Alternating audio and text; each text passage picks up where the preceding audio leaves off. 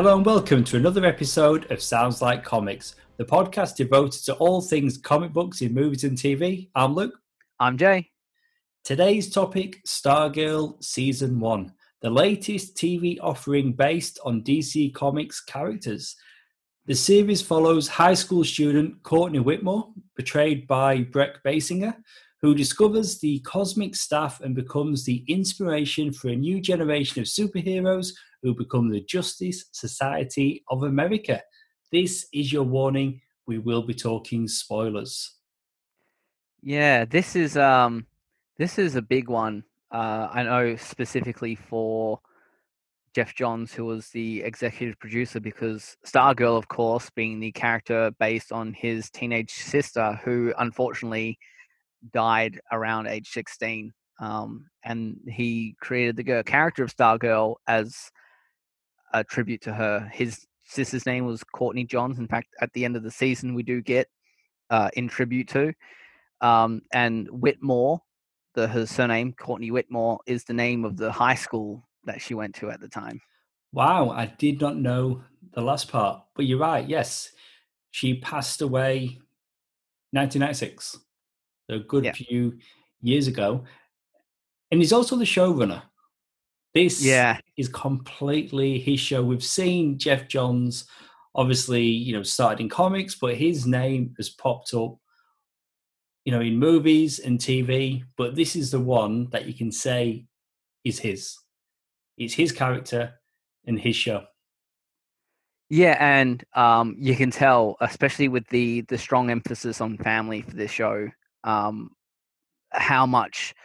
I, I wonder I haven't seen any interviews with him, um, but I imagine that that was it, it, it was like stepping back into 96 for him at points working on the series because it's got to be an emotional toll um, and it must have been so hard to get through. Like every day you're looking at this person representing uh, not just the character you created but your sister and it's uh, surrounded by a family like oh um, but you know he's he's put a, he's put the show together and you know all credit to him you don't see um the stitching on this show. It's it's done uh, competently like the rest of the uh, the DC live action TV shows. You know we should also give a quick shout out to Lee Moder who is the artist the co-creator of the Star Spangled Kid or Stargirl yeah. Yes, because the Star Spangled Kid, that was somebody else, wasn't it? But the character of Stargirl, yeah. it gets a little bit confusing because you got Sylvester Pemberton. He was the Star Spangled Kid originally in the comics, but in the TV show, he was the original Starman. Yeah, he graduated up uh, from Star Spangled Kid, working with the Seven Soldiers of Victory, even though there are eight of them, which is a, a good gag uh, yes, with his sidekick um, Stripesy. We'll get and, to all of that. We'll get to all that. But yeah, yeah Lee Moder again, just giving giving yeah. the guy props. Um, I I read these comics originally years ago, not when they first came out, um, but I remember seeing the character in John's run on JSA, and then picking up Stars and Stripe, which was yeah. a great series. And with the show coming out, I did a full reread of that collection. And yeah, great storytelling and great art by Moder. Yeah, and um, it always reminded me of the Frank Miller, um, Rusty, uh, Big Guy and Rusty comics. um, in terms of its its tone, um, which this show does not have. There's not a there's there's a there's a a a lightness of tone for that. And they did the the Nickelode was it Nickelodeon? No, Fox Eight cartoon in the uh, late '90s of it as well, which you know very Astro Boy, very upbeat of like you know and capturing that golden age of like gee Jillikers and it being fun.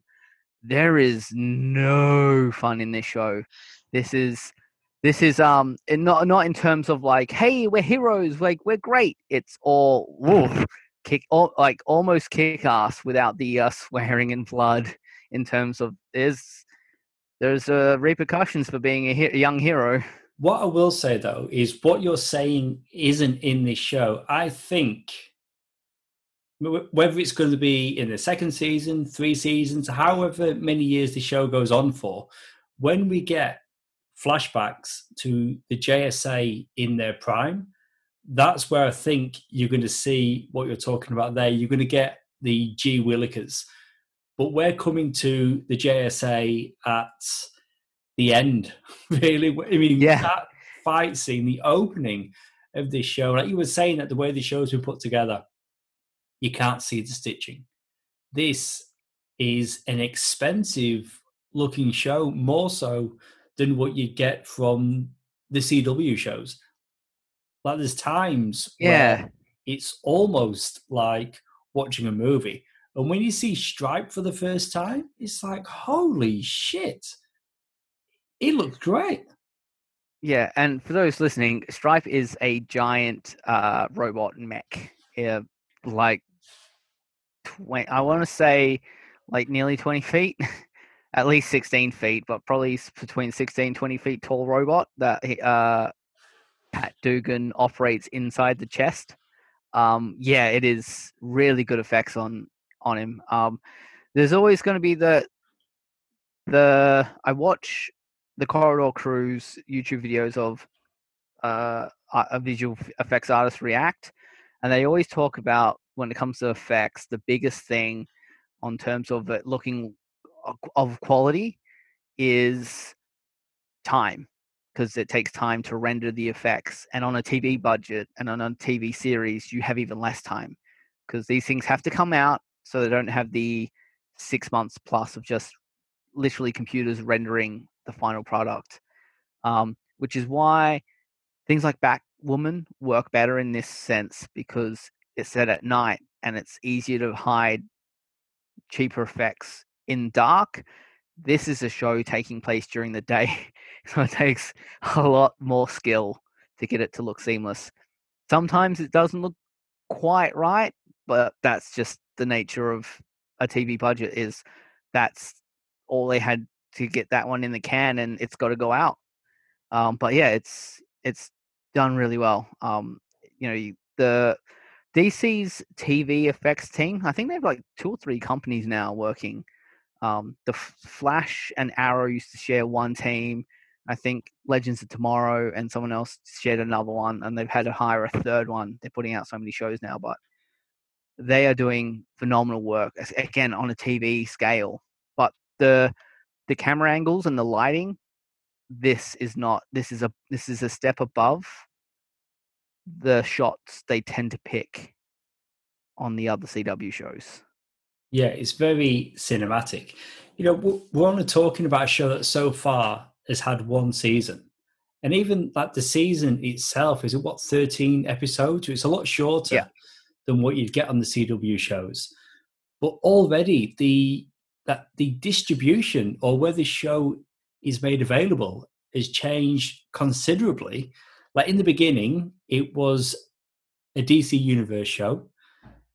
As recent as this week, DC Universe, as we knew it, is no more. It's gone from being DC streaming service where we've got shows like Titans, Young Justice, uh, what are the other ones? Doom Patrol. Because we Swamp knew, Thing. Yeah, Swamp Thing. I mean, Swamp Thing now is being getting recirculated on the CW. It's still that one season. Doom Patrol has gone to HBO Max. Yeah. Harley Quinn season three, also HBO Max. And that is where all the shows are going, except for Stargirl, that will be moving to the CW. But they did an interesting thing. Like day one, DC Universe would release a new episode. Day two, the CW would then release the new episode. So CW was always a day behind. But now for season two, that will be the only place that you can go to to watch new episodes of Stargirl. And because of that, I mean, we've talked about it on this podcast before how all the CW shows, all the, or should I say, the DC CW shows, all shot in Vancouver. And Johns was asked is that going to be the same for Stargirl? Are we looking at a reduction in quality? Are we going to relocate? And his answer was no. One of the main reasons they built the robot. Yeah. When it's in motion, of course, Yeah. CGI, but they've actually built it to scale. Yeah, and um, it'd be it'd be quite expensive to move uh, such a, a large prop. Um, but or not just that, the you know the town it takes place in the small town of Blue Valley. Ah, it's Middle America. I want to say like West Nebraska. Virginia, Pretty sure it's Nebraska. Nebraska. Yeah, you're right. It is Nebraska. Nebraska. Because Blue Valley in the comics isn't the home to Stargirl, it is the home to Wally West, the Flash. Yes. Um, and as wonderful as Vancouver is, it doesn't look like small town America. No. Uh, you're not gonna. It's not gonna look con- uh, cohesive from season one to season two if you move where it's shooting from. It just doesn't make sense. So I'm glad he stated that, and I hope they back him up on that because unless you actually move your group of characters, like oh we we we solved the problem in Blue Valley, now we've heard rumbles of eh, something happening over in Keystone or wherever you move them to. Like that that's the only way I can see them actually changing location. but so much of the story is linked to Blue Valley. That's why everybody is there. But we've talked about at great length already about what this character means to Johns. So I think if there's going to be anything that he's working on that he's going to make sure stays true to what he wants it to be, it's going to be this show. What you were talking about how shot in America, it looks like America, and especially like in a, a small town like Blue Valley. Look at a show like Smallville. For 10 years, a show based in Smallville, Kansas, they shot it in Vancouver. So, you, you know, Kansas is known for just the ground being flat. Yet when Yeah. they were in Smallville, in the distance, mountains. Yeah. We, but we just went with it. It's okay. It's okay. Kansas can have mountains, but this show it is true to the location. So I'm glad, like you say, season two they're keeping that. Yeah, um, and this has a when it comes to characters, I've, I took a whole page to write down the cast because that's how many characters are in this. Because it's not just um, the JSA as Stargirl assembles for season one; it's also the Injustice Society uh, and legacies on both sides, the originals and the, uh, the children of the villains as well. For this, um, it's it's a lot. I was scared I was going to run out of space. It is, But- yeah. I mean, the, the cast the cast is huge. Before before I get to the plot, um, it was established at the end of the Crisis on Infinite Earths crossover that Stargirl takes place on Earth Two, which I liked because if you look at the comics, Earth Two was where the JSA originated before meeting the JLA of Earth One. So I like the fact that even though this show is moving to CW, we clearly know there is a distinction, and you're not going to have this character. Although I'm sure it'll happen at some point, you're not necessarily going to have this character teaming up with Supergirl, The Flash, and all of that. But then again, Supergirl did start on a different Earth, and they found a way to first have Barry jump between the two Earths, and then Yeah. to do emerging. But for the time being, though, we know that it is a shared DC multiverse, but Stargirl is her own thing on her own world. which I think is important because unlike Titans, where they drop characters, other characters' names left, right, center, they only refer to the characters you see on this show or the relics of those characters on this show. So the fact they don't mention a Flash or a Crisis or a Supergirl or a Arrow or any of that stuff. One, it would be a little distracting on the show you're just setting up but the other bigger point is, you know, the nature of the superhero comics and uh, and TV series and movies is there's a big, possibly countrywide or you know world-threatening problem, and they don't call him back up. like which is yeah which you got you know you had to move it aside and like you said traditionally the justice society have been known to be on earth 2 opposed to earth 1 where we have the justice league but it's good to give people a show a dc show where they can just jump in and i mean a show of this type so i'm linking stargirl with arrow flash legends of tomorrow supergirl it's that kind of show. It isn't yeah. Doom Patrol. That's a very different thing. So my uh, co-host from that film, Stu Jason, is so many like seasons behind on all the CW shows, and he's just not been able to catch up because they're always making more. Whereas I've said to him, "Hey, here's Stargirl," and although it looks like those shows, all you need to do is watch episode one. You don't need to know anything more than that pilot and just enjoy the season. Like even with yeah. Batgirl season one, it's built on the back of the Arrowverse.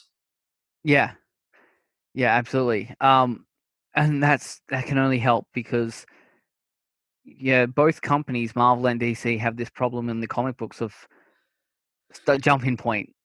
Uh, you know, it seems so daunting, and you've got to go into a store and talk to someone who knows what they're doing. Of like, you don't have any background, and you don't want you don't have the time to go away and like absorb a bunch of information just so you can start reading a single comic yeah uh you need these jumping points they both did, uh juggled with or if you had a whole separate line on its own separate universe without all of this baggage which yeah, after two years has just as much baggage as everything else and the whole uh, experiment falls flat on itself and you definitely need things like this. And also, you know,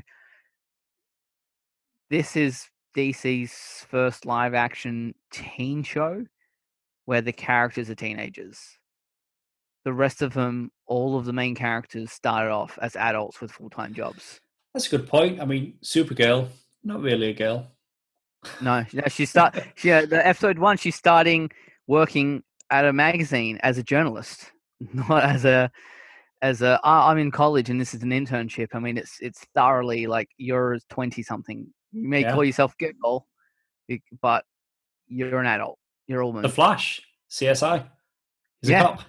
you know? Yeah. One of the youngest yes. CSIs always says, "Wait, he's like a 22 year old CSI, and he's like the head of the thing. That doesn't make sense." But it's TV. We let these things fly. You just go with it. Okay, the plot for the show one decade after nearly all of the Justice Society of America were killed in a battle against the Injustice Society of America, high school student Courtney Whitmore discovers the cosmic staff of Starman, and upon learning that her stepfather, Pat Dugan, used to be Starman's sidekick, becomes the inspiration for a whole new generation of superheroes. I just love how silly that sounds because the whole thing with the JSA, it is kind of silly and hokey, and everything that I've liked about these characters over the years, for the most part, like the spirit of those characters, is there in this show. And I've got to say, um, Brec Bassinger as Courtney, she's great. She's the title character. She's really good in this. She's clearly, um, whether she's got um, a history of dance or gymnast or something. But she's, you know, she can do everything that is expected of her in this role. So she's doing all that, and I'm liking all of it. But for me, the secret weapon of this show is Luke Wilson as Pat Dugan. Yeah, he is the heart of the show. Um, and what I, the only thing that I kind of got annoyed at um, as a viewer was he's an adult. He's also the one with all the experience, and no one will listen to him. Which I'm sure there's a there's a statement there about teenagers not listening to parents. But I was as a you know someone who's clearly an adult now in my 30s. I'm watching this going, just just just uh, why why don't these teenagers listen to the parents? Like he's a parent and he's someone with experience. Can you listen to him? Can you not go in there? Can you not do exactly what he told you not to do? Can you, uh, there's there's a lot of that, but and he's so genuine that you you know you know like you know he's he's her stepdad, and they've only just he's only recently married his mother, which they established in the first episode. So he does like I imagine this is a real thing for uh, people who are step parents where does your authority start with a child that you, you did not you're not uh the biological parent of and you can feel that frustration of like i'm trying to do the right thing i want her to like me and i want but i'm the parent i don't like it's there everywhere and it's not just with um like his own son mike uh feel starts to feel the neglect because he's spending so much time with Courtney, which is so realistic. Even though he's starting to really warm up his his mother uh, uh or stepmother, um, but yeah, uh, even all the other as the uh, more and more uh, schoolmates become uh, jump jump into this whole big mess. With all of them, he's that like that father figure of like, you know, like I know what I know, I know, I understand, I understand, but guys, will you listen to me? And they all give him crap, like like teenagers, like those were your names. They're so stupid. Like well, as I said though, it was a different are. time. Yeah, exactly, yeah, they are exactly. And um, but they but they keep it in the show, and I'm really glad that they did. The way I mean, teenagers, kids, well, they always know best. They're not going to listen to an adult, so that that rings true. But just the treatment of Stripesy, you know, when Pat was Stripesy to Starman and Joel McHale, like when he's got his scene where he's dying and he's like saying someone must carry on and take the staff. And Dugan's like, I will. And the, with his dying breath, Starman's like, not you. Not you. Not you, but somebody. God, no, yeah, yeah. God, not you. So even, you know, Starman is giving him shit, but McHale played that so well. And in, he really, he, he, looks good as a superhero. Like when I heard that he was being cast for this, and, you know, when the show starts up, and oh, wow, he's really not going to be in it much at all, but it was still cool to see him. And then, yeah, the final battle of the JSA against the ISA, still yeah. names. But yeah, and and Dugan. So you're right. Yeah, he does he does get shit, but then it's the way that Wilson plays it. Like he's, I mean, I like Wilson anyway, but he just he plays it. He's just so genuine. Like he just a lot of the things that are happening in the show are just ridiculous. They really are. Yeah. And, but the because he just pulls you in, like he's so earnest yeah, he about everything, and you know, as his his new wife, we've got Amy Smart. You know, she is really good in this. I think I first saw her in was it Road Trip? I think she was in that movie. Pretty sure something like that. Yeah, uh, yeah, it might be that. Um, and I as soon as I looked at her, I'm like, uh, I, I, was getting flashbacks to the butterfly effect as well. Oh yes, yes, she was um, she was good in that, and she's playing Barbara Courtney's mom. But they do this thing that I guess you've got to do on TV for the sake of telling a story. How you know whether you're the good guy or the bad guy, they find a way to have their lives be entwined. But I liked what they did here. So you've got Jordan, also known as Icicle, who yeah. offered one of the killing blows against the JSA.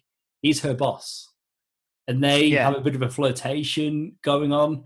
So I liked all of that. So you've got the bad guys living out lives in the town as civilians, like the coach yeah. at school. Oh no, the coach, the um, the guy at the gym is sportsmaster. Yeah, um, which is great because he's so he's so energetic and likable. Like, come in, get fit, like, and you, and it's not until he's uh I was it was the only reason I knew he was going to be a villain.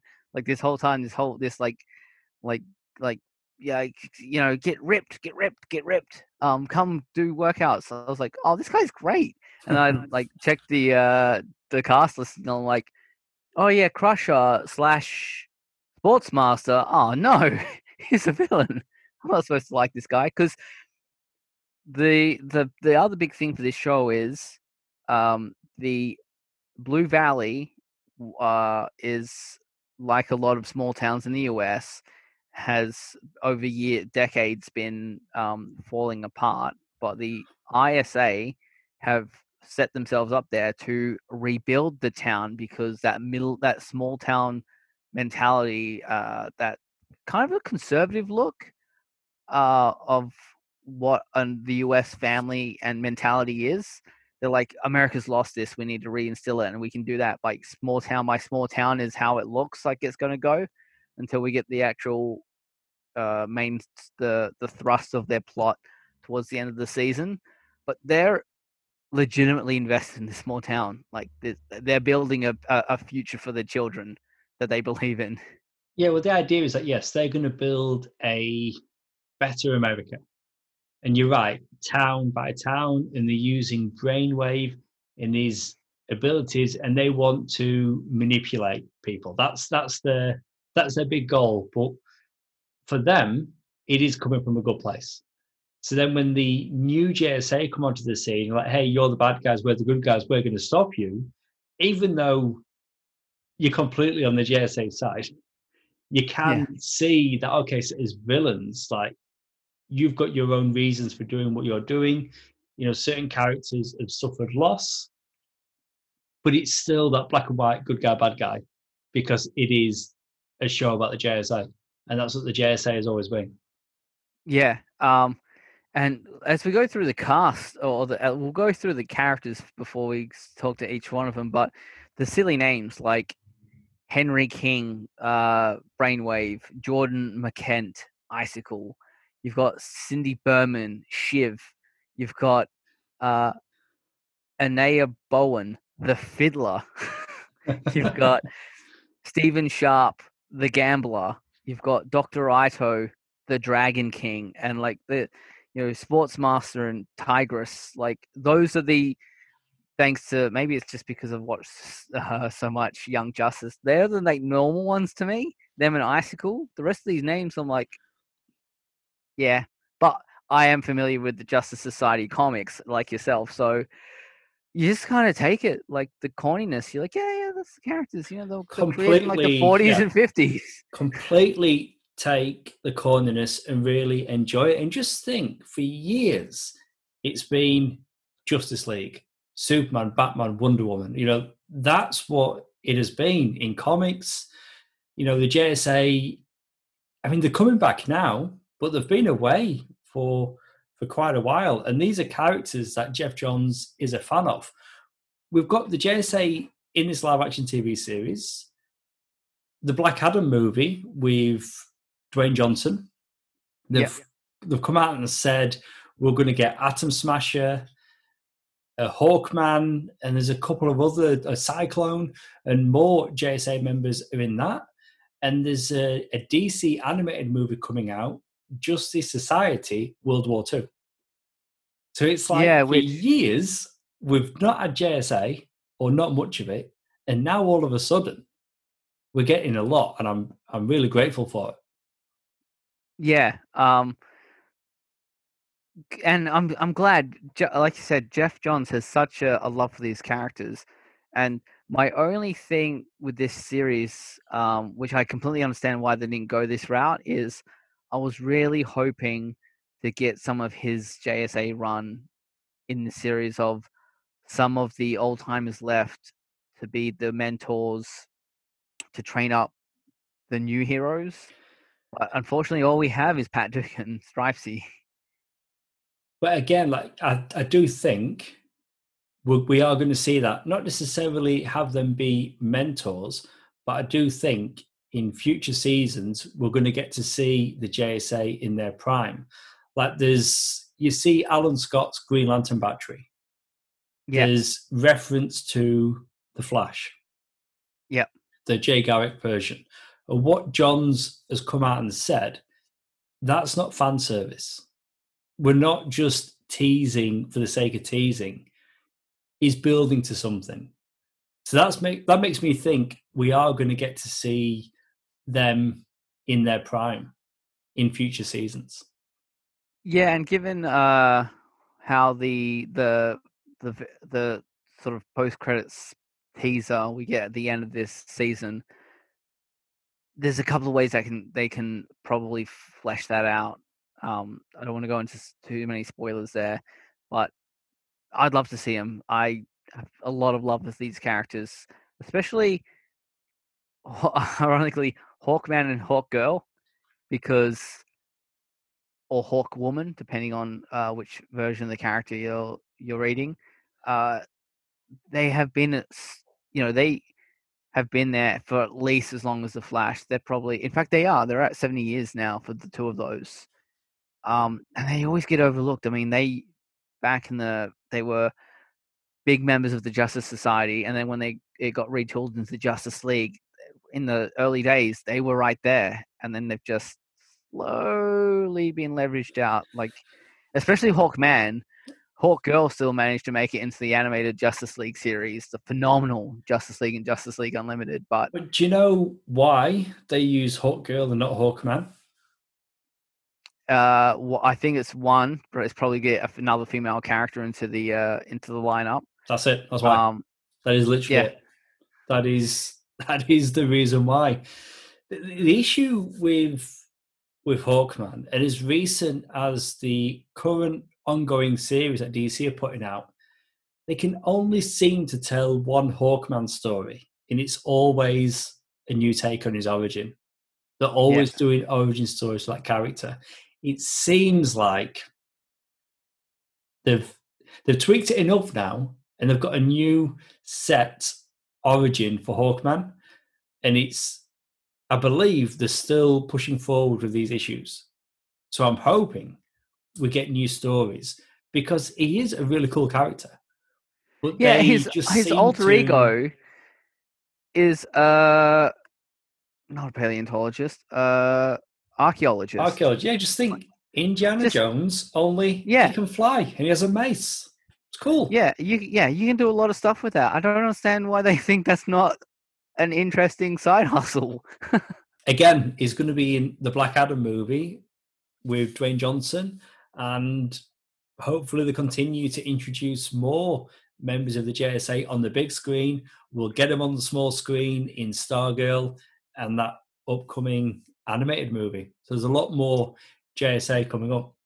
There's one yeah. more mentor. I guess you can. You, yes, I'll say he's a mentor. So you've got Pat Dugan, we've kind of got Doctor Midnight as a yeah. mentor to the new Doctor Midnight. I'm talking about Henry Thomas, who voices Dr. Charles McNider. So, and he's a AI program. For all intents yeah, and purposes, the voice. Yeah, all intents and purposes, he is who we would know as the original Doctor Midnight. Yeah, um, and they do it's a smart way of getting around it.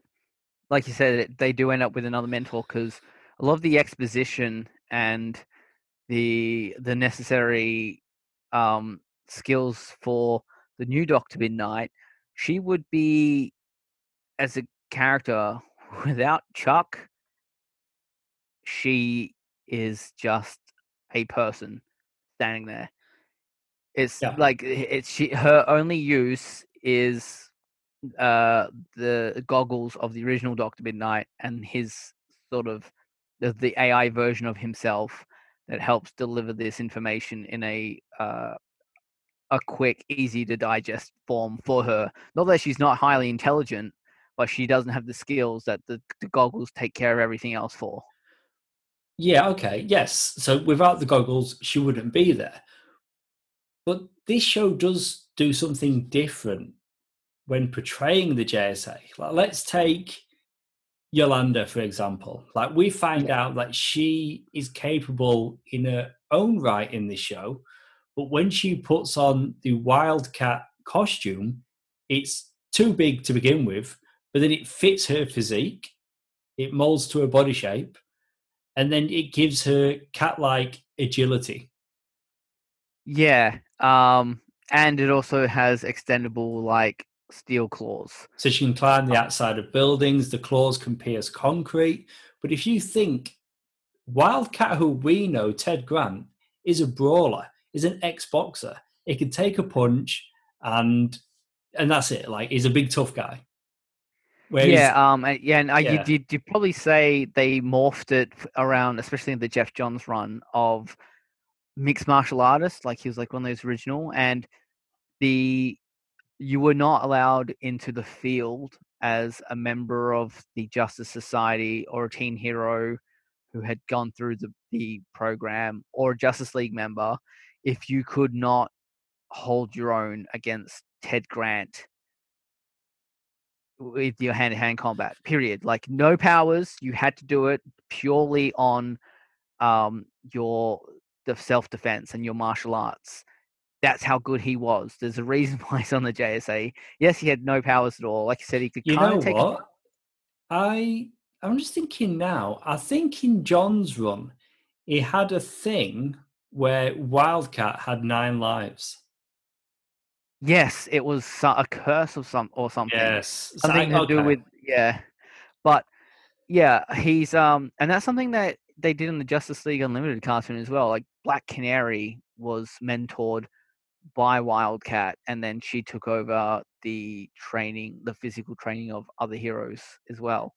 Um, so, and they kind of do that. Like Yolanda, once she learns of Wildcat, starts watching old YouTube videos because you can watch his fights and reads his Wikipedia article and is like, "Wow, this guy was incredible! How I never heard of this guy." Um, so, but they do kind of a magical suit. I think it's magical but yeah, it, again, it seems, there's no, it's not, it's not yeah. completely out of the realms of what they did in the, the comic. And you know, he did have a son that for some reason could turn into a cat. Yeah, which was strange. Yeah, yeah, it was, yeah. He was just a big black cat. Like he literally. Yeah. so like yeah, yeah. So it was like a merging of those two things. How crazy was it when you know Courtney? She has the idea. I'm gonna I'm gonna form a brand new JSA, and she has a big sports bag, and she's just jamming in all the all the objects, like Alan yeah. Scott's Green Lantern battery, and she she um uh, Thunder the, yeah. the genie. Like she's got the little the pen. pen. Yeah, and then she just she leaves it on her desk because she's like, "Oh, this is just a pen. This isn't anything." But then you hear the laughter. I love the fact that they're hinting at things, and we know there's going to be there's going to be more coming. But just when she's just like just so carefree, and just she's got these yeah. like these these weapons essentially, and she's just trying yeah. to find. And she's, stuff, and she's trying to stuff them in a locker at school. You like, um, hint number one, love. As a superhero, don't go lugging around not just your own gear, but an entire superhero roster's gear around in the bag at school. Surely, like, surely someone's going to be. It's suspicious. It's a big ass bag. What's in the bag? Gym stuff. that bag's as large as you are. Why do you need so much gear? So all these characters then, the JSA, all get their their powers from objects. I mean, again, yeah. we will get introduced to Jay Garrick at a later date, and he has powers himself. It, I think, like Jay Garrick, it wasn't um, lightning and mixed chemicals like Barry Allen. He got his powers from he was inhaling hard water. That was a thing yeah. back when he, back when he was created the original Green Lantern, Alan Scott, who was a train driver and saw a green light. Yeah, it was a mystical meteor that told him how to craft it into a lantern and fashion a ring. Crazy. So way before the Green Lantern Corps, we had the original Green Lantern. So these are characters that we'll get to, but in this show, we do briefly see the original Hourman, which was pretty cool, and yep. played by Lou Ferrigno's son. Yeah. Um, which blew my mind. I'm like, wait, Lou Ferrigno has a son who's an actor? Yeah, his name's and, pa- uh, yeah. Jr. yeah, and he also like Hourman would be a great get for him. Like you're like, oh, of course, like like someone who gets super strength for an hour, like it makes sense. And uh he's gone within an episode. Oh, they but listen, he... but how did he go? Yeah, I was so was, um, surprised. Um, Solomon. Yeah. Holy yeah, crap. just uh, uh, yeah, just you're like, oh, he, they're going to get attacked or something. There's got to be some reason why they haven't, why they're not around. And yeah, like, yeah, how about a giant Frankenstein Hulk-like monster thing? Cool, that's normal. That's where we are in this in 2020 on TV shows. Of like, we'll throw a Solomon Grundy at it. It's fine. but not just once. And he looks great. It comes back. Yeah. it comes back and he's still a character that is that is out there. But all these characters, whether it's Hourman, Doctor Midnight, Wildcat, Stargirl, their costumes, just like the comics. Yeah, um, I like Hourman's. It's uh, it, it's simple. It's it's just basically the yellow on the back of the the hood cape thing, and then an all black bodysuit with the red stripes, two very like in like small red stripes on the arms. But it works. Stargirl is. What would you do if you put the Captain America costume on a girl? Like, unfortunately, it's shorts. Like, i- at certain points in the show, it looks fairly cold. I'm like, you can give her long, like, like, like full length trousers. That's fine. And But, maybe you know, it's comic accurate. Yeah, th- that, that's the thing. I think for the first season, let's having a look just like she does in in the comics. But look at the latest season of Supergirl. They've given her pants. Yeah. She's no longer no longer wearing a skirt.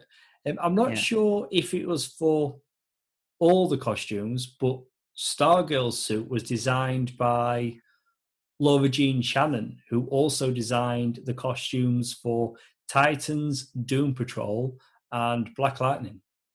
Yeah. Um, I also like the whole sequence we get of her using the uh, home economics class to customize the original Starman's costume into hers, because they established they don't even touch on it, but they establish it clearly it's not normal fabric because she ruins like three sewing machines trying to work on the thing and break scissors and all sorts of stuff. I'm like, so there's a reason why she can kind of take some hits and stuff.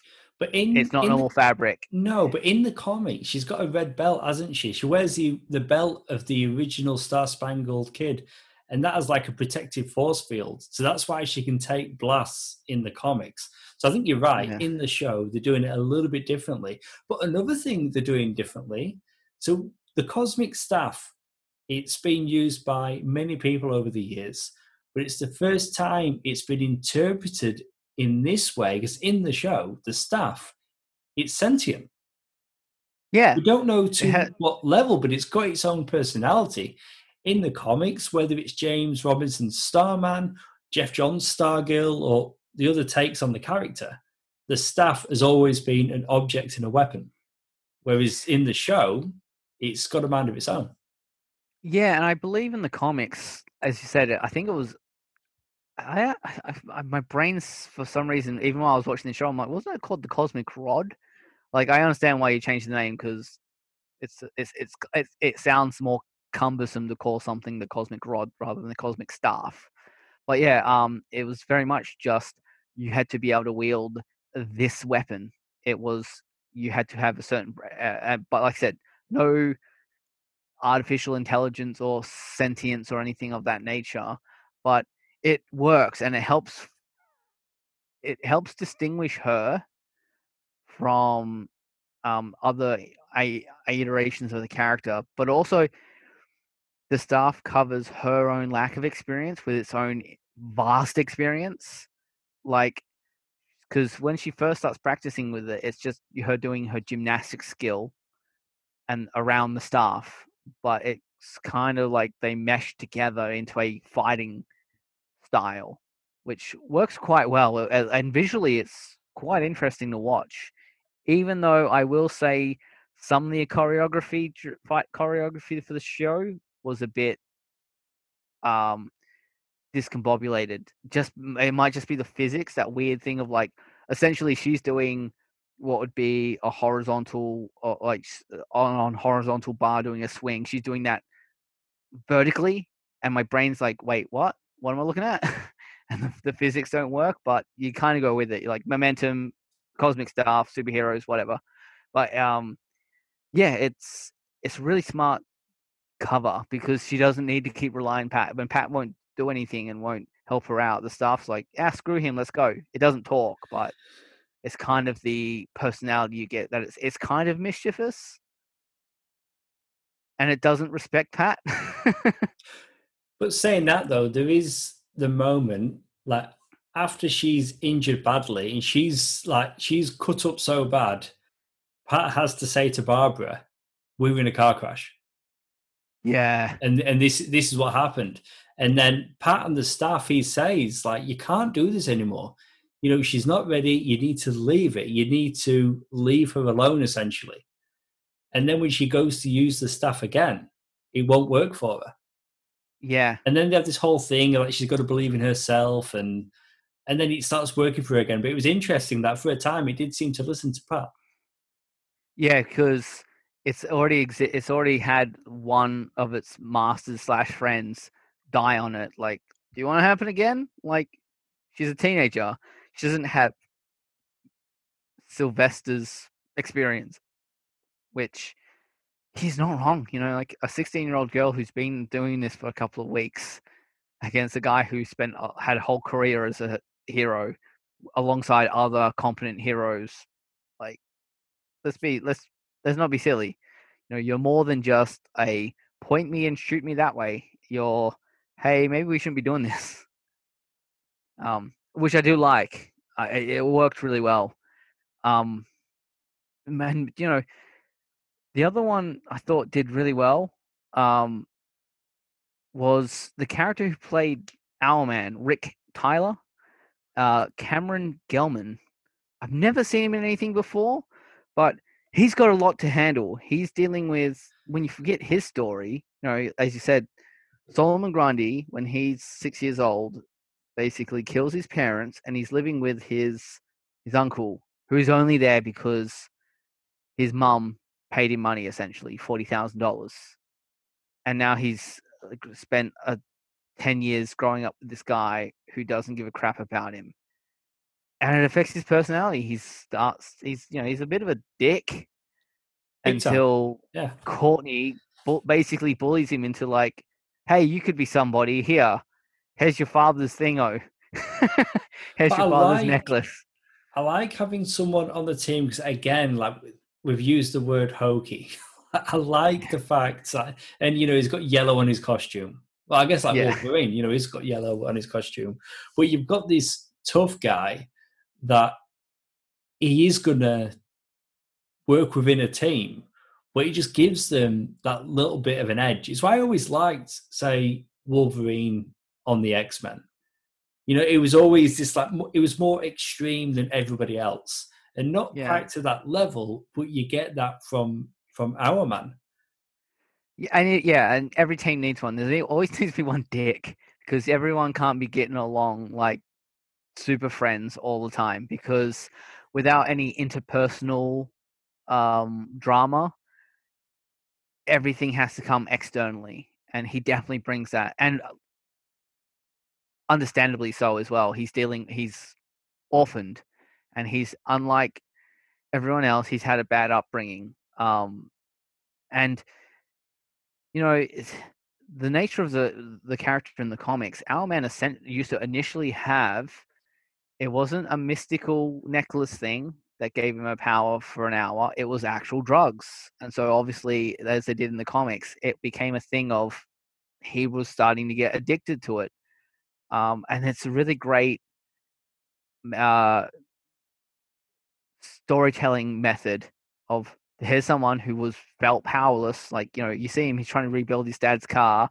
He's gone and bought a part with his own money that his uncle's then sold because he's a dick. So he can get beer money. Like, he has every right to, like, or has every justification in his mind to, like, you know what? Now I'm super strong. I could just do what I want. So he, you know, you're kind of waiting for that to happen. It adds so much more texture to the character. But then you've got it on the other side as well. You've got Henry King Jr. And the whole thing is you find out originally we're led to believe that Jordan Icicle was responsible for killing his mother. But then you find out it was actually his dad, Brainwave, that murdered his mother and then his son. Yeah. So this show Yeah. goes to very dark places at times. Yeah, and Henry King Jr., played by Jake Austin Walker, really good job. Like he's playing basically just a school bully for the first half of the season. And then as his power starts to develop because he's got, you know, his dad Brainwave, played by Christopher James Baker, is a bully to him, not physically, but he's mentally taking chips at him. Like he's looking for him to have the same abilities as he has, so he's trying to get him to read his mind and that. And you can see in his personality the way he addresses his dad whenever he's around. He goes quiet, his body language tenses. It's really great dynamic between the two of them. So when his abilities start to kick in, and thankfully he has a lot of a lot of videotapes to watch as a guide. But when he's put, he's like, I don't want to be like my dad. He's kind of an asshole. like, I buy into it completely. You know, I'm so you know, I'm like, you know what? The rest of the JSA need to take him along. He's give him a chance. Stop being a dick. Like he's had it tough. You guys have had it tough, but he's had it tough too. Like it's really well done. I, I was really impressed. You know, after reading the comics, you have the character Shiv. Yeah. She's got the white streak in her hair. And Yeah. then I'm watching this show. There's the character Cindy Burman with a white streak in her hair. I'm thinking, is she going to be Shiv? And yes, she was. Yeah. And she, and- and again, like this, it's about kids of superheroes and kids of supervillains. And her dad is the Dragon King. And they didn't shy away from that visual. Like he's cloaked for the most part, and you saw the reptilian eyes underneath. But Yeah. you didn't quite see his face, but you saw other people seeing him. Or did you Yeah. see his face? No, you never see his actual face without the hood. You see him before his obvious uh, Right. Yeah. transformation. An old photo of him as just the human scientist, Doctor Ido, but you never actually see underneath the hood. Um, which, while I was watching, all I could think was um, Cobra Commander. but but other characters they they do see so they've gone for it but i guess on a tv budget or maybe they've shown as much as they want to show at, at this stage Yeah, because they definitely have uh, really good prosthetics underneath that hood around the eyes. It looks great, and I was really curious the whole time to see underneath there. And all of the other characters, except for Icicle, seem to have a pro- and his daughter were like giving him space. So I'm like, oh, he must be awesome. He's gonna be so cool when he finally lets loose. But yeah we're just gonna have to have to wait but i did like icicle so it was a pretty i don't know cool character really quite quite enjoyed this and it is a because you're right like there's some of these characters that we're not going to be overly familiar with but icicle is one that has appeared in justice league comics over the years. I, I was familiar with him as a character. You know this is a superhero show and you know what i love whether it's superhero movies or tv shows is when you have a really impactful score and we really get a plucky superhero score here by Pinar Toprak. Yeah. Um, it sounds very much like John Williams' Superman theme at the start, Yes. and then it changes in the second half. Like uh, it's it's hard to quite uh recall because uh, every time it played at the start of the show, I'm like, "Hey, it's no, it's not." It's not Honestly, that. It's not I- that theme. My my brain initially because it kind of it almost uses the same like horn beats and that sort of stuff to build that drags you along of like you know this is a superhero like sound um but it works Yeah, and they- work. they, they change up slightly. I'd say, you know, the fact that at times it sounds like John Williams isn't by accident. I think that is what they would have been going for. She's even um, used the Superman theme officially on previous work. She scored Krypton. And there was a couple of Ah. times in that show where they actually used the John Williams music because they had permission from Warner Brothers, but they could only use it in certain capacities, and they had it, had it for like a certain amount of time. And one of them was season one in the fortress on Krypton. They used it there. But other superhero work she's done, Captain Marvel, that was her. Oh wow! So she's yeah. done she's done quite a bit, and she she did um, some test music, or she a part of an audition for Wonder Woman, which ultimately she didn't get, and she put this piece together, um, yeah, a whole like Wonder Woman piece, and I guess the right people heard it, and she was sought out for Captain Marvel, and Geoff Johns himself contacted uh, Toprak on Instagram, and her immediate oh, reaction cool. was, "Well, this is a joke." It's clearly not Geoff Johns because at the time I think it was a new account for him, so he didn't have the blue tick. And then her agent contacted her saying, "Yeah, no, Geoff Johns, he wants you." And this is a big difference between Stargirl and all the CW shows. Every episode of Stargirl had a live orchestra. Oh wow! Because John said to her like, "What do you need?" And she's like, "Well." If you want the show to be what you're saying you want it to be, then really the music has to be big. And to do that, I need an orchestra. And he stuck yeah. to his word and he made it happen. All 13 episodes, live orchestra. That's great. It make it does make a difference as well because I didn't notice uh, was watching through the show that a, a, a thing it's, it's it's shorthand for any TV show, but it's especially shorthand on superhero shows that they'll just have the theme and they'll find ways to use it, and they may not even have three main pieces that they've recorded right off the bat that they kind of intersperse between all of the episodes of a season. But what it means is every time you're in a certain emotional type of scene, they use the same music. I noticed this when we did the watch rewatch of the Spider-Man animated series. For uh, the same three pieces of music, as soon as the I the scene was about to start of that kind, I'm like, that music's gonna come, and there it is.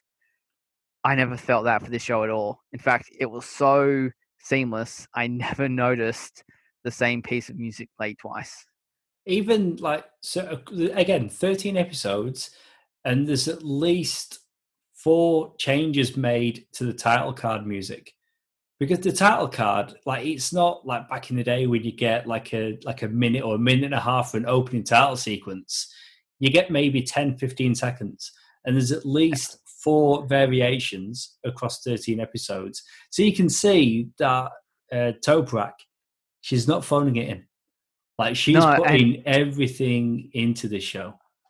Yeah. Um and I gotta imagine like it's a lot more time consuming and uh less lucrative to do a whole season of a TV show than it is to do a single film. Like for a single film, you could get that done in a fraction of the time of the season of a TV show. Because you've got two and a half hours, say, typically, or less for a film to do a full score for. For a TV show, this is 13 episodes. That was, you know, uh, 12 hours roundabouts, maybe even a bit, maybe a little longer of time you've got to score for. It's so much more effort. And again, because yeah, the budgets, it's a lot less money. So good honor for for really putting in that kind of effort. Well, you and good on Geoff Johns for approving yes. it. Yeah, definitely. But if you look at Blake Neely on on the CW shows or on the Arrowverse shows, although they've they've officially changed their name, haven't they? It's the CW verse of superheroes or yeah. something like that. So it's no longer Arrowverse. But anyway, Blake Neely on that, he started and he did it all, whether it was Arrow, Flash, Supergirl. But the more that he was taking on, he'd bring someone on to work alongside him. And he did that with Batwoman as well. So yeah. they've obviously changed tactics here and they've gone to uh, Toprak. And I'm so glad that they did. You know, she's confirmed that she's coming back for season two.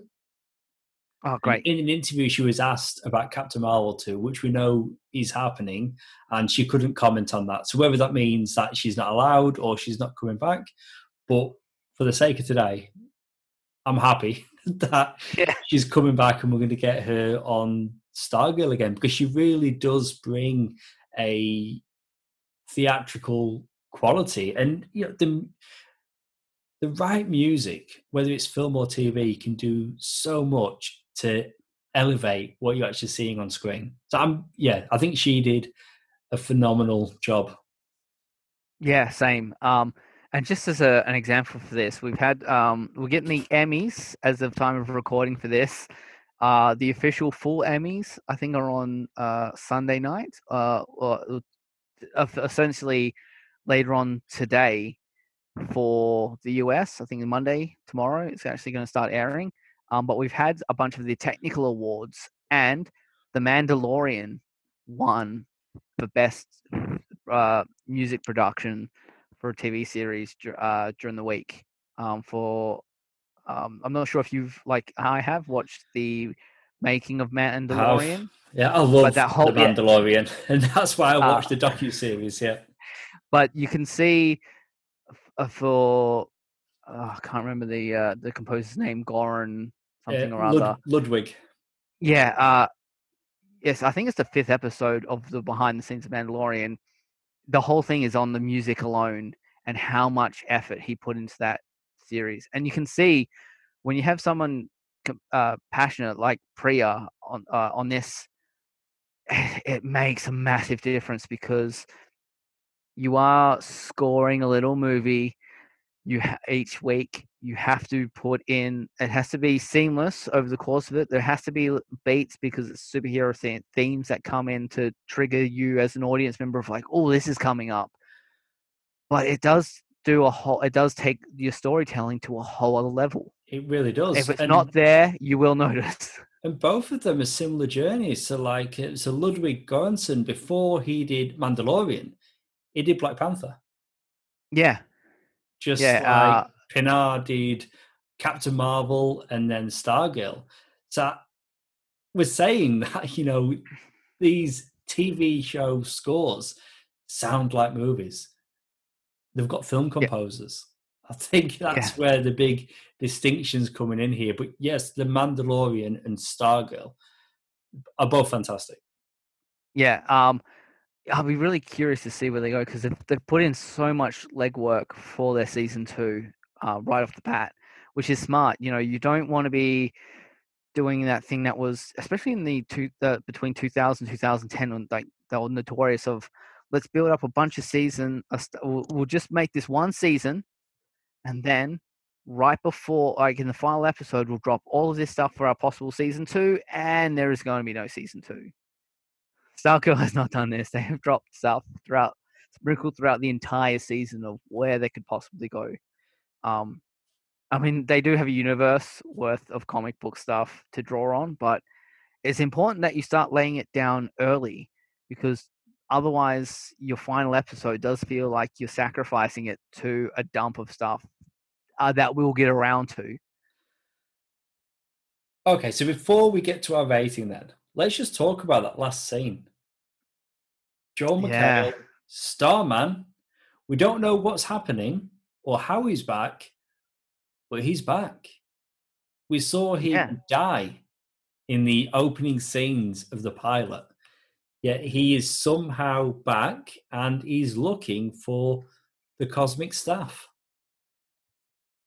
Yeah, I. Uh, is it because spoilers? Icicle dies. Could it be connected to think? that? I mean, we yeah, gave the spoiler warning at the end, so hopefully, if people have not seen the show, they've not been listening for however long we've been talking. Yeah, um, because Ice Powers was he in suspended animation? Maybe not oh, dead, oh, because he was hit by a guy who was frozen, and now he's gone. That, however, Icicle's powers work, could that be a thing? Could be attached to the Shade who was the other thing that we got yes. at the uh, closing of the episode. The Shade, obviously a very famous Starman villain. I don't know. I am really curious because I was shocked. I'm like, who's this? Is this a is this Courtney's biological father, the Dick? Is this what he's done with the money? Ah, yes. Um, Because you just see the hair. like they did a really great thing of the re- like Courtney thinking Starman's her father because her little locket and the hair that you can see. You're like, ah, it looks like Joel McHale. And then yeah, so that's the scene I'm seeing. And then like when it tur- it pans and you see his face, I'm like, wait a minute. I generally didn't know that was going to happen, so it was a nice surprise and a good tease for where it's going to go. But I like your theory about Icicle, and maybe if he's back, other people could be back also. But yes, okay, we didn't really talk about Jeff Stultz as uh, Sam Curtis, Courtney's biological dad, and yeah, we got some good Pat Dugan out of that. You know, we've Yeah. Courtney giving up one half of the locket, it meant so much to her. And then Pat chasing him down and saying, Hey, she's a great kid, and you really hurt her from coming back here and you need to leave. It was a really good Yeah. moment because you were saying before how, well, right at the beginning, uh, a step parent, you know, and whether it's, you know, being that new parent, how do you discipline, you know, all those things. I think they did a good way of of not be not being told the kind of parent Pat was over the season. They showed us, and him standing up and sending their biological father on his way, who proven himself to not be a good guy, was a really good moment for Pat. and it also gave me the most uh, emotional emotionally resonant moment of the season as well, which was at the end. You know, from episode one, we know that Courtney's been carrying around since her fifth birthday this Christmas gift that's been wrapped for her dad, who never turned up. And at the end of the show, she gives it to Pat, and you're like, "And what is it?" Was best dad mug. Like it, that one got me. I'm like, what is it? What is this thing that she's been holding all this time? And I, I, I thought it'd be more personal, but it was just a like an actual like, you're the world's best dad. It's saying it without saying it, and it's also how she got through to Pat in the uh in the the second ep- in the last episode when he's being controlled. Like, Dad, no. yes. Hearing her use those words was enough to break through. impactful and just seeing them embrace. Yeah, they did. All of them involved did a really good shot. A really, all of them did a really good job of selling those relationships. Like they were very, very believable. Yeah. What I will say, and this feeds directly into my rating. Um, unfortunately, it is the show is called Stargirl, not Justice Society, and I did find that because of the amount of focus put in on the the family dynamic for Courtney and Pat and Mike and Barbara, unfortunately, it left the rest of the Justice Society members wanting in terms of uh, growth.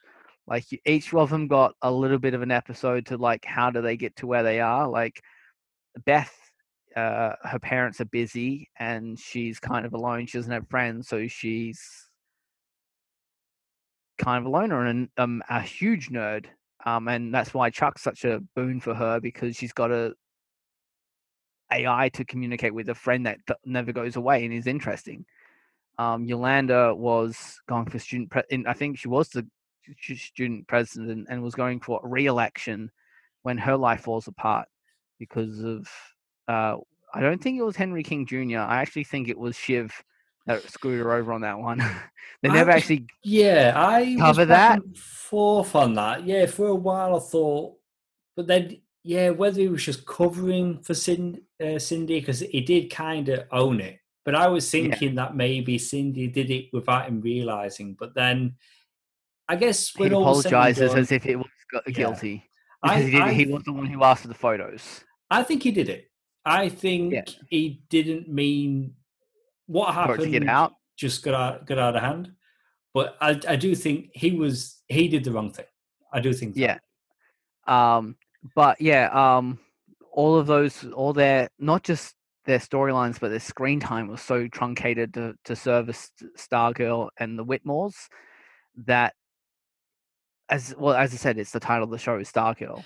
Yes, um, I don't think you can ding it too much on that because it is a show about Stargirl. I think it's because these other characters are playing established superheroes.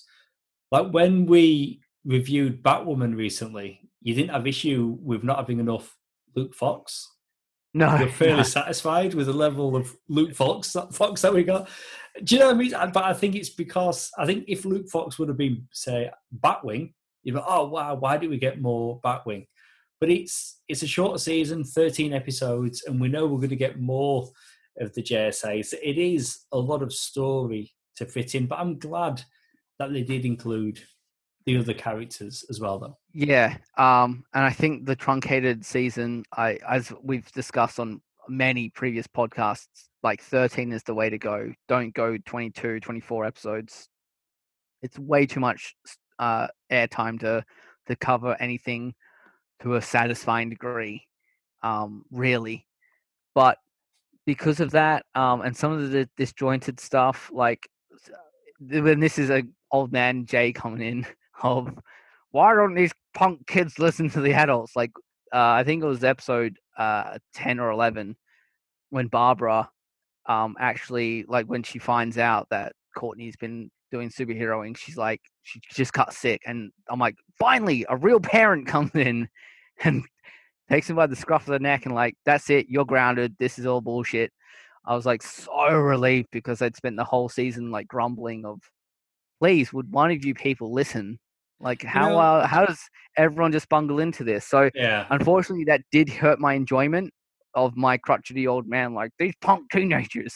That was a nice uh, reveal, though. I was really surprised to see that Barbara was going to find out, and especially find out in season one. And it was good to eventually have her on Team Stargirl. who was actually working with Courtney. Because I thought it was going to be, you know, season after season of her sneaking out and her mum never knowing. But okay, Jay, you, you're painting a picture here. If you were to rate this movie out of five, yeah, TV uh, series uh, even, not a movie. If you were yeah. to rate this TV series out of five, yeah, I unfortunately have to give it a three, um, just because it's shot really well, the sounds really done brilliantly, the costumes great, um, this the overall story um, for the season works. Even the the questioning at the end when they start going through the Injustice Society's like statement of like we want people to believe in renewable energy and all this, and they're like, are we sure we're doing the right thing here? Uh, it's not until they find out that it's going to kill 25% of the people that like, yeah, no, we're right, we're right. Um, yeah, it just unfortunately it, it dragged on me on certain ways. Some of the clumsiness in terms of the fight choreography, I which I could imagine with so many superhero shows, not just from CW and DC in general, but everyone have a show of this type running, and how many fight choreographers do you have left, and how much time do they have for each character to pick up? Like clearly Brec Bassinger had more time or her stunt double had more time to learn and master choreography than the others. And, and some of it moved too fast. Like the first fight for the JSA in the uh, in the Dragon King's lair they're just suddenly just Courtney doesn't have a staff they're dropping bodies like crazy I'm like none of these people really have done other than Yolanda who they've established has been training self-defense for a long time should be this capable. And I just found, yeah, just some some rough, uh, some rough delivery on some of this stuff, which dragged me down to a three. How about yourself? Yeah, I'm also going to come in at a three, uh, but just want to say I did enjoy this show. It shows a lot of potential, but yeah, similar issues that you had with it. But I'm looking forward to more. And I think it's going to be a show that goes from strength to strength. And I'm just hoping, I mentioned a couple of times already, we do get to see um, some more members of the JSA and maybe some JSA members in their prime. Uh, but it is a fun show. And although, uh, you know, at first glance, it looks like another Arrowverse show, it's not. It very much is its own thing. And yeah, looking forward to more Pinar Toprak because she is fantastic. Yeah, and I do think this is an, a nature of. Um, I'm sure, being the fact that it was for the DC streaming service, there wasn't the week to week the pressures of uh, um, filming schedule that you would have on the typical CW shows. I'm pretty sure this would have been filmed a lot more like a Netflix type season, um, which means that they didn't have the amount of time living with these characters to really for all the people involved really gel with on like you get this with a lot of first seasons of shows like babylon 5 is my go-to of like you watch the first season of that show and then you watch the second season you're like well how did the quality pick up so much? And it's that as you live with the show and you live inside a character and you get more comfortable with the cast and crew everything gels. The writing gels, the acting gels, the delivery gels, the more fight choreography and things of that nature. Like um, Katie Cassidy on Arrow was a great example of someone who really started to nail the fight choreography as the show went on. I think this is, like you said, going to go from strength to strength. Well, that's it for our episode all about Stargirl Season 1. If you want to contact us about this episode or request a topic from upcoming show, you can find us on Facebook as Sounds Like Comics Podcast. As always, thank you for tuning in. We'll see you next time.